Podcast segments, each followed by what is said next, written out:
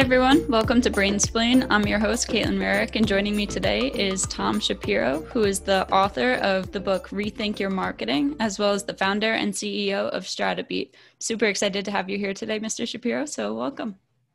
Thanks, Caitlin. Really excited to be here. Thanks for having me. Of course. So, why don't we just start? Um, I'll have you share a little bit about yourself, you know, maybe how you got into the work that you do and what specifically sparked your interest in using neuroscience in what you do. Sure, sure. So uh, I got into marketing uh, way back in the day before Google even existed. so, so I've been doing uh, digital marketing quite a long time. Uh, and at my previous agency, uh, which was a, a, a, search firm, so so SEO, search engine optimization, uh, you know, I joined them when they only had 85 employees. I was the 85th, and and then within five years, I was like a rocket ship uh, we grew the thing to over 700 employees. Uh, so uh, worked with a lot of large marketing organizations like at AT&T and Hewlett Packard and Procter & Gamble, United Healthcare, um, uh, in, in, helping them to grow their, their uh, digital business. And so um, a lot of experience there. And then uh, after that, uh, decided to launch my own agency where we could go beyond just search and we could explore brand strategy, we could explore web design, uh, we could explore different areas of digital marketing, whether it's SEO or content marketing or conversion optimization or behavioral analytics. And, um, and along the way, became fascinated with neuroscience and behavioral science. Uh, that was all sparked when I started reading about uh, the neuroscientist Antonio Damasio and some of his really, really interesting studies into how emotion plays into decision making. Um, and so we can talk about that today if you'd like. Um, but anyway, that, that was kind of the spark that uh, really launched me into doing a deep dive into neuroscience and behavioral science. And, and now our whole agency is, is completely obsessed with it. And we apply it to, for, for every single client, uh, no matter what we're doing, whether it's brand strategy, whether it's logo design, whether it's um, you know SEO or other digital marketing, we're always applying uh, you know brain science to whatever we're doing. Absolutely. That's awesome. And i would i would love to jump right into that if you don't mind. If you want to talk a little bit about you know how you read into emotions and how that you know subconsciously and consciously sometimes guides our decision making sure sure. So for a little context we are a b2b marketing agency right? So we only deal with businesses selling to other businesses or at least that you know that's, that's like 99% of our business um, and so oftentimes what you'll find in the B2B world is uh, for whatever reason, people don't think that emotions play into decision making, right? They think you just have to show technical specifications and prove that your technology is the best or your product is the best. And the, the you know the, the audience, the prospective customer will make the right decision and it couldn't be further from the truth in reality right? I mean we're all people whether we're buying from businesses whether we're buying you know an iphone at the, at the apple store it doesn't matter. We're just people and our brains operate in similar ways. And so um, the neuroscientist antonio damasio ran some really really interesting studies where he was looking at people who had damage to the part of the brain that triggers emotions. So in other words these people couldn't feel angry, they couldn't feel happy, they couldn't get excited, they, they wouldn't feel frustrated, they just didn't feel emotions. Outside of that, if you ran into them in the street or at the supermarket, you would never know that there was anything wrong with them, right? You'd have a conversation with them, you'd feel like they're perfectly normal, but really they couldn't feel anything. And what Damasio found was that these people could not make decisions. They found it extremely, extremely difficult to make any decision, especially a purchase decision. They couldn't even make the decision of what should I have for dinner tonight? Should I have salmon or should I have meatloaf? because they would endlessly waffle back and forth, like, well, salmon is really healthy, it's really good, but but meatloaf, it tastes so good. And they would go back and forth and back and forth and back and forth because they they couldn't feel strongly enough about one option versus another. And so it's the same with your website visitors. It's the same if you're at a trade show and you have people coming up to your booth. It's the same if you're talking with someone on the phone. It's the same if you're in a pitch meeting in a conference room. It doesn't matter. I mean, if you're not evoking an emotional response out of your audience, you're making it physically difficult for them to make a decision to work with you, to hire you, to sign up for your demo, to sign up for your webinar, to register for anything that, that, that, you know you're asking them to fill out a form for. You're making it physically difficult for them to do that. And, and that's what a lot of business to business, you know, B2B marketers don't understand is just how critical emotional marketing is to what they're doing and to, to persuading people to take action. That's very true. And it's making me think about how, you know, this whole COVID situation is really like you're seeing an emphasis on advertising and marketing with empathy. And to me, it's so interesting because it's like, I don't know. I feel like that's something you should be doing. Like you're saying, using emotion, not necessarily using, that sounds bad, but like understanding emotions and how they drive decisions like that should be applied when you're marketing. So now that like there's such an emphasis on it i'm kind of wondering if this could be like a gateway into understanding that using that stuff is important and it should be used more often than just during a pandemic where you know now we have to really tell the people we're there for them. But it, you know just understanding that emotion like you said drives every decision and it should be applied more broadly. It, it should. And we are seeing more and more companies understanding that yeah you have to apply empathy to your marketing, which they should have been doing all along, right? that, that's the crazy thing is like, okay, it took a pandemic for certain people to realize this, but I mean, it's, it's you know, it's just common sense. You, you, you need empathy in your marketing um, if you want to be more effective. And uh, yeah, we're, we're still, uh, you know, surprised at the number of organizations out there that, you know, if you meet them at a bar or, or, you know on the street, you know they're fantastic people. They're very engaging, really, you know, fun to talk with. Yet when you put them into a B two B marketing situation, they kind of lose their personality. you know, they they just feel like they have to be like a dictionary or an encyclopedia and just be very factual. And that's that's fine, but you're not going to move people to action that way. Um, I mean, they're, they're just so, I mean, look at any of the most iconic brands in, you know, in, in over the past, what, 50, 100 years. And every single time it's because of their focus on uh, emotions and their, their uh, focus on connecting at a subconscious level and their, their focus on, you know, connecting on a, a, level that has nothing to do with explaining their product, explaining their technology, explaining how many offices they have. I mean, look at look at Nike. You know, just do it, right? And and that launched an entire empire, right? Does just do it explain their technical specs and, and how they're technically superior? No, it tells you nothing about their product. In fact, it doesn't even tell you what they're selling, right? And, and this is what people need to understand is that is the most effective marketing because it's just connecting on a subconscious emotional level, right? And, and actually, it's com- connecting on a subconscious level 100%. They're not explaining anything about why they're superior. They're just connecting with you more deeply. And that's why it's more powerful. And we could go through case after case after case after case. And it's always that way. The most iconic brands, the most successful brands, that this is how they market that's so true. I never thought about it like that. And then, you know, like you said, when you do connect on that level and you build yourself that brand, it's like, well, everybody knows what Nike sells. And like you said, not because they advertise it, but just because they've made that connection and made their brand that strong already.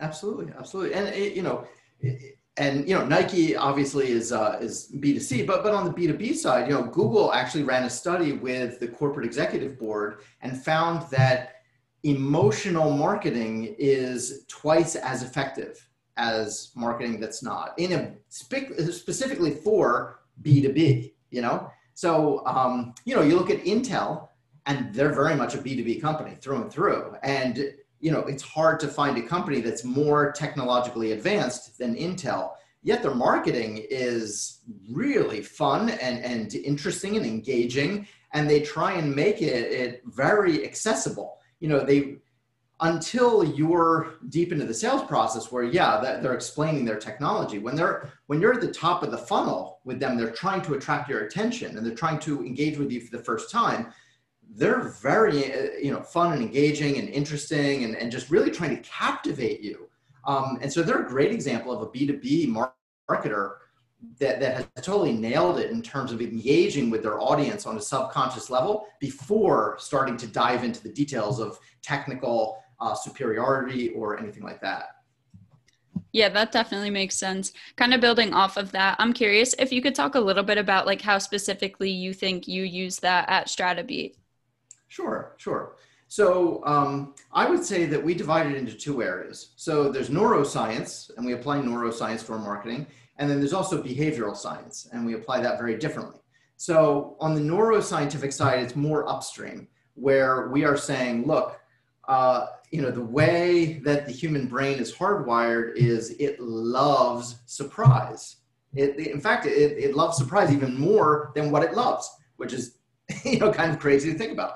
Um, but but our, our the neuroscientist um, Gregory Berns um, uh, down at Emory uh, with with a team of neuroscientists studied this and found that that we love being surprised. And if you think about it, you know, think about any book that you've read, and you probably love the books that you love because they surprised you. You know, it was engaging and surprising. You weren't expecting what was coming next.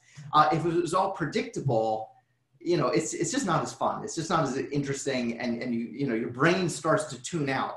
So our brains are actually prediction engines. Think of it like that, because you know back back when when you know we were living in caves, we had to fight for survival, and so there's part of the the brain. It's called the old brain um, that is simply fight or flight, and is looking at okay is this safe? Should i you know uh, should do i need to pay attention to it? Or is this dangerous and do i need to flee?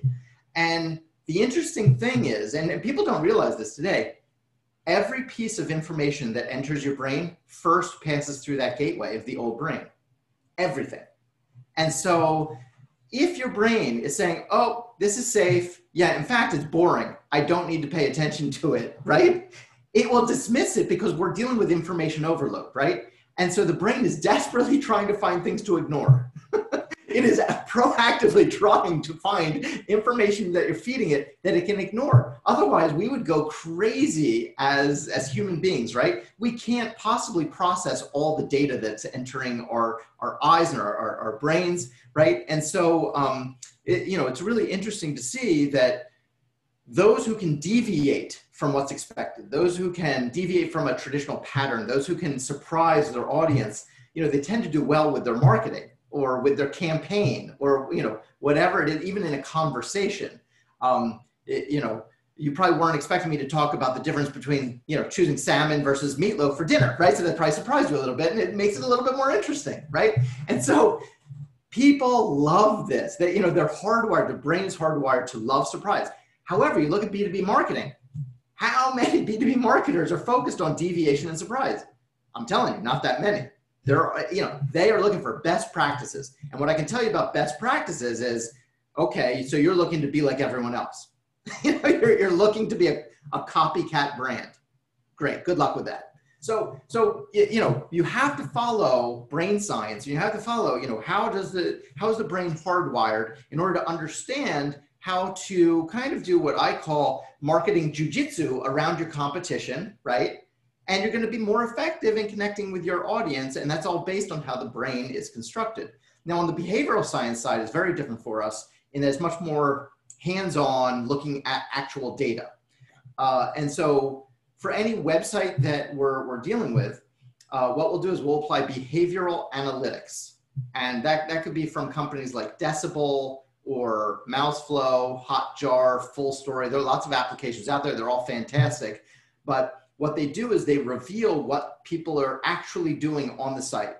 So with Google Analytics, what you see is how they got there, right? And you might see which pages they went to, how much time they spent on the page, but you can't really see, you know, what, how was the experience itself? Was it a great experience or were they frustrated? Were there any points of friction, right? And with behavioral analytics, you see all of that. And so, for example, you know, you can get a friction score and see which pages are causing the most friction in your site. You know, jump right to those pages that are causing the most friction and diagnose inside of the behavioral analytics what's causing that friction. Um, for example, there's something called rage clicking, where people think that something is is clickable and they try clicking it, but it's not. Right? and and being humans, what, what do they do? They keep clicking it over and over and over, thinking that something else is going to happen. It's a, get really, really frustrated. And that's called rage clicking, and that, that happens. Uh, and so it's, it's, you know, if that's happening in your website, it's good to identify that and get rid of that experience for your site visitors because it, it causes site abandonment. It causes them to leave your site. You know, other things are how far down the page are they scrolling?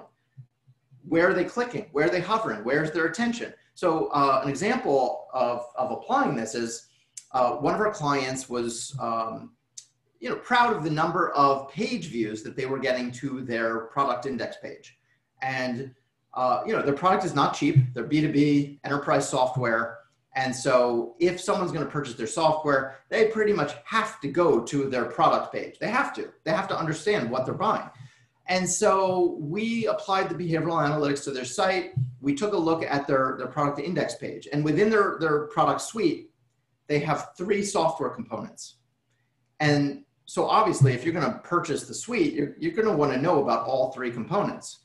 And what we found was 47% of the people who were visiting the page, so in other words, almost half of the people visiting the page never looked beyond the first component.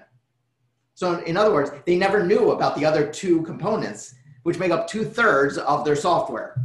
And so we pointed this out to them, you know, look, page views mean nothing here because we can ignore half of, of the visits to this page because they're not even seeing the majority of what you're offering in your software. So clearly, these are not going to turn into customers. You're losing them. This page is a failure, right? Because you're automatically at the starting line not connecting with 50% of your audience. And so, you know, rearrange some of the things on the page, rearrange some of the things in their top nav to make all three components of their software more accessible. Um, and, uh, you know, all the metrics went up. Uh, and so, you know, you have to look into the data to see what is the experience on the page. Are they really seeing what you want them to see? Are they clicking where you want them to click? And then learning, is it a great experience for them? Are they, you know, getting all of their questions answered? And then um, if not, it gives you a lot of opportunity to optimize the page. And then further to that, sorry, I'm going on and on and on here, but with behavioral analytics, another thing that we look at is actual videos. These are recordings of your site visitors. So this is not in a test lab. This is not in a focus group. These are your actual site visitors. And we will look at recordings of all of the, you know, the visitors to the site and we'll see what they're doing, what their experience is. And, you know, we can't see their faces or anything like that. That'd be super creepy. Um, but, you know, we can see what's happening on the screen, right? And it's really interesting. So, so uh, one of the sites uh, we're working on, we noticed that people were going through a loan application wizard. Okay, this is for a financial services uh, website where people can apply for loans, uh, whether it's an auto loan or a personal loan, a student loan. And in the wizard, we thought we had created a really great experience. You know, for, for certain loans, you have to put in your birthday. And so we set up this this widget where a calendar would pop up and all you have to do is pick a date. Super easy, right? There's nothing easier than that. But by looking at the videos, what we found was that everyone was ignoring, not everyone, but, but you know, there, there was, a, I would say at least, mm, at least 20% of the, the visitors were ignoring that and were instead trying to manually add their birthday. And they were getting frustrated because they couldn't do it. And we were like, why? Why would you want to manually enter it when you could just one click have your birthday entered? And but that we never would have known that with Google Analytics. We never would have known that even with behavioral analytics like click mapping or heat mapping or scroll mapping. We needed to see the actual videos to see the experience and see exactly what was causing this frustration. And so, no problem. The next day we went in and we adjusted it to allow them to enter their birthday any which way they wanted. If they want to do it manually, you can do it in any format you want. If you want to, you know, use the widget, fantastic. But we, we put no limitations on it. Problem solved. And now the conversion rate went way up. So, you know, without behavioral analytics, without these video recordings so that you can see the actual digital body language of your site visitors, it's very difficult to have a high performance website and to maximize that performance, you need these insights. That's definitely true. And it's so interesting. Some of the stuff you're talking about is making me die laughing over here because the rage clicking, I was like, I have definitely done that. You just keep hitting the mouse harder thinking it's going to work. Or right. you, lots of people do it lots yeah same with the, same with the birthday thing like i've definitely come across sites where it's like i try to do the opposite of what they have put there and then i get frustrated and then I, it's just it's so funny to think about like all this stuff is so applicable in so many ways but uh, what it's also making me think though like i feel like you know hearing this stuff as you talk about it's, it's, common knowledge. It seems like just such a simple fix but like you said you need these behavioral analytics to really see these things otherwise you would never know. So yeah. my question to you is you know with this being like so evident that you need these behavioral analytics or to look at the neuroscience subconscious stuff like that why do you think that there's still so many people so many companies not using it so I think there's several answers. One, there's still a lot of marketers that don't don't know that this exists, uh, especially on the behavioral analytics side. You know, what you know, we talk. We're an agency. We talk with lots of different companies all the time, and it's surprising just how many don't even know that this this is available to them. Um, and others, they know that it's available. We, we've even uh, run across companies that have bought the software and just never use it. you know, they, they have this gigantic marketing tech stack and you know there are a lot of pieces of software that they just never get around to or they checked it once or they checked it six months ago and then just no you know they never put it on a regular um, basis. Whereas you know at, at this is inherently involved in any website that we're doing. You know we're, we're constantly looking at this. We're looking at it every single month um, and every single quarter and just making it part of our core process. Uh, and so I, I, think that that's part of the problem. The other problem is there in again going back to the the B2B marketing world, too many organizations are still stuck in a paradigm where they just have to explain what it is that their service is, right? You see this type of dictionary marketing all the time. Um, you know, you go to a website uh, and you know the first thing you see is you know we're you know we do crm software or we do management consulting. Maybe maybe not in that specific language but essentially that's what they're saying. You know they're they're just putting the messaging across of what it is they do rather than what you get out of it. Well you know how does it transform your business right? Um, and so that's often what we do is you know what we'll we'll talk to them about what they're doing today. If they're if they're doing dictionary marketing today and they're very worried that they have to communicate what it is that they're selling you know we kind of explain to them that look no no no.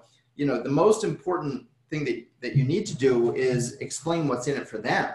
That's all they care about. They don't care about you. They care about themselves. They care about their business right? They care about their own customers. That's what they care about. And so you're going to resonate more deeply if you simply engage with them and communicate with them in a way that directs them towards the results, right? Like the outcomes. What's going to happen if you work with us? If you buy our software, if you buy our technology, if you hire us for our services, what are the results?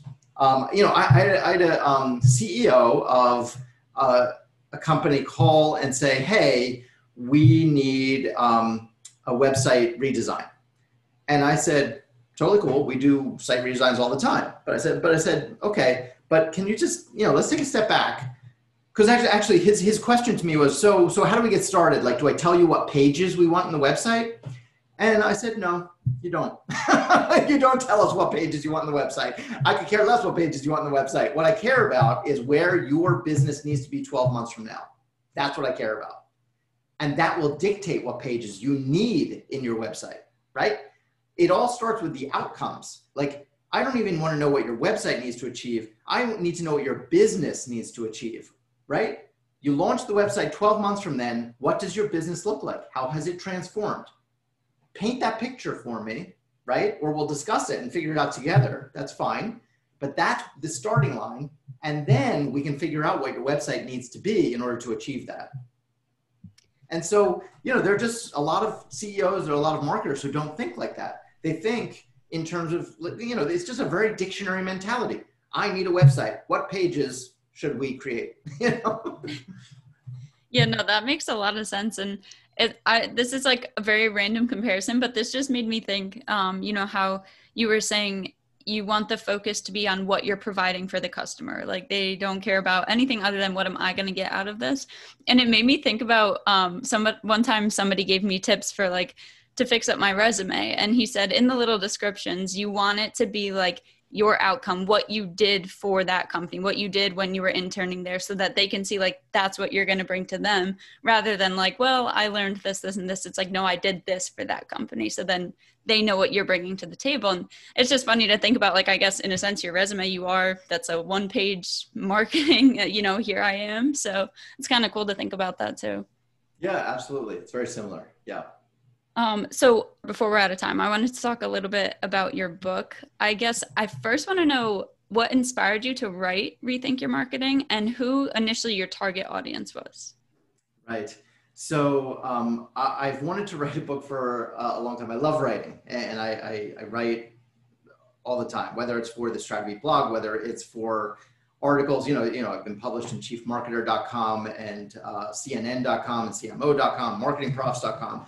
Um, so I just I just love writing, and um, I love reading marketing books, and so I, I, just felt for a long time that I wanted to write one, and so that so then um, when I started writing it, um, this was you know several years ago, and back at that time we were focused both on B two B and B two C, and so it was really directed at any mid-sized marketing organization at that time. Now we're 100% focused on B2B. And so I'm in the process of writing a new book that will be exclusively for B2B marketers. But the, the initial book, Rethink Your Marketing, was, was uh, applicable for both B2B and B2C, maybe not necessarily for um, uh, a, a, a multi-billion dollar company. It was more meant for mid-sized companies. Let's say that you're $10 million in revenue or 50 million or 500 million. It was more for those types of organizations where, um, you know, you're not as mature, you're not, uh, you know, you don't have an army of marketers, um, but you can still achieve exponential growth through these different strategies. Gotcha. That's really cool. And then I, that just made me curious. What do you think is going to be like the main difference from the last one to the new one that only focuses on B2B? So uh, the first one was looking at seven different strategies, uh, very high level strategies of how you can unleash growth for your business. And so I'll give you an example. Uh, one was talking about how you can rethink your audience, who your ideal audience is to unleash growth. And uh, in a prior life, I, I, was at a company that um, really, really, you know, would service anyone. Uh, it was a, it was a a localization firm where you know it didn't matter what industry you were in you, you know we, we were happy to, to service you. And it didn't matter what what what budget you had. Like you know literally we would do projects for $100 and we would do projects for $300000 so to me that made no sense. That made absolutely no sense. And, and we needed to rethink the audience to figure out you know how we can be more profitable and literally get rid of the the $100 the $1000 the $10000 clients and only focus on the $100000 $300000 clients. And so um, i worked with uh, the executive team there and the founder and we said okay we're only going to go after software companies. And because they you know consistently have six figure projects and their software you know they come out with new versions of their software every year so this is a repeat cycle for them. Uh, and we can be working with them across products, across versions for years and years. And so we literally fired 50% of our clients. We fired them. We just said, sorry, we're not working with you here. You know, go to this a- agency or that agency, but we're not working with you anymore. Um, and we focused only on the software companies and we grew by 250% immediately. Um, and the, the, and then the founder sold the business for a multiple of annual revenue. I mean, it was a perfect scenario. It was, it was we've really unleashed growth very quickly, um, and it, it, I think that it worked out really well. And so that that's you know that's that's just one example from from rethink your marketing. You know, another example is you know it's more conceptual. So you look at any business and you know every business you can see advice on linkedin every single day you know streaming through your feed of do you have to do this to be successful. You have to do that to be successful. But here's the key is at a foundational level you actually need to be doing two things to to unleash new growth with your business. Yes you can, you can tinker around the edges. You can do this you can do that. You, you know any hack that you do fine you know that that might have an incremental impact. But if you want to exponentially grow this is what you need to do you need to see your business as your business of today, but then you also need to spend just as much time on your business of tomorrow. Where are you going to be 12 months from now, two years from now, three years from now? Because if you're that focused on innovation and bringing about where you're going to be 12 months from now, 24 months from now, I guarantee you, your competition is not, right? And so it's a way to ensure strategic advantage in the future and accelerated growth. And if you look at any organization, any company that is massively successful, it's a multi-billion dollar organization today, you'll see an evolution of growth where they started out as one thing and then they've evolved to become something completely different. Um, it, you know, you look at the the tech consulting company Wipro. They're an eight billion dollar a year company. They're you know they're they're a technology leader, right? They're a global company, uh, a leader in the consulting space they, they started out on day one selling vegetable oil. so, and I can give you case after case after case of this, you know. um, this it's a common pattern for the you know the most successful companies in the world they all start out doing one thing and then they evolve and they evolve and they evolve and involves a lot of innovation and so that's what i talk about in rethink your marketing is you know, beyond the hacks that you're going to do today, there's more fundamental way to, to um, really unleash growth. And, and that's the way. And, and with the new book, it's very focused on lead generation. So it's B2B lead generation, where it's looking at different ways to grow your leads for a B2B organization today. And so, you know, we look at things like um, uh, ABM, so account based marketing. We look at SEO, we look at content, we look at different forms of marketing specifically to increase B2B leads. So it's a, you know, it's a different focus. Uh, it's a more narrow focus than the original book. Gotcha. That sounds super interesting. Gonna have to give it a look. you have, Please do. do you have uh, an estimated date for when you think it'll be out on the market? Yes. So uh, by October 1st, the new book will be live and available. That is awesome. I'll definitely be on the lookout for it. cool. Well, I'll be happy to send you a copy. Sounds good. I uh, I could ask you like a million more questions. I we might have to set up another call because I have like a million more. But I want to be conscious of your time today.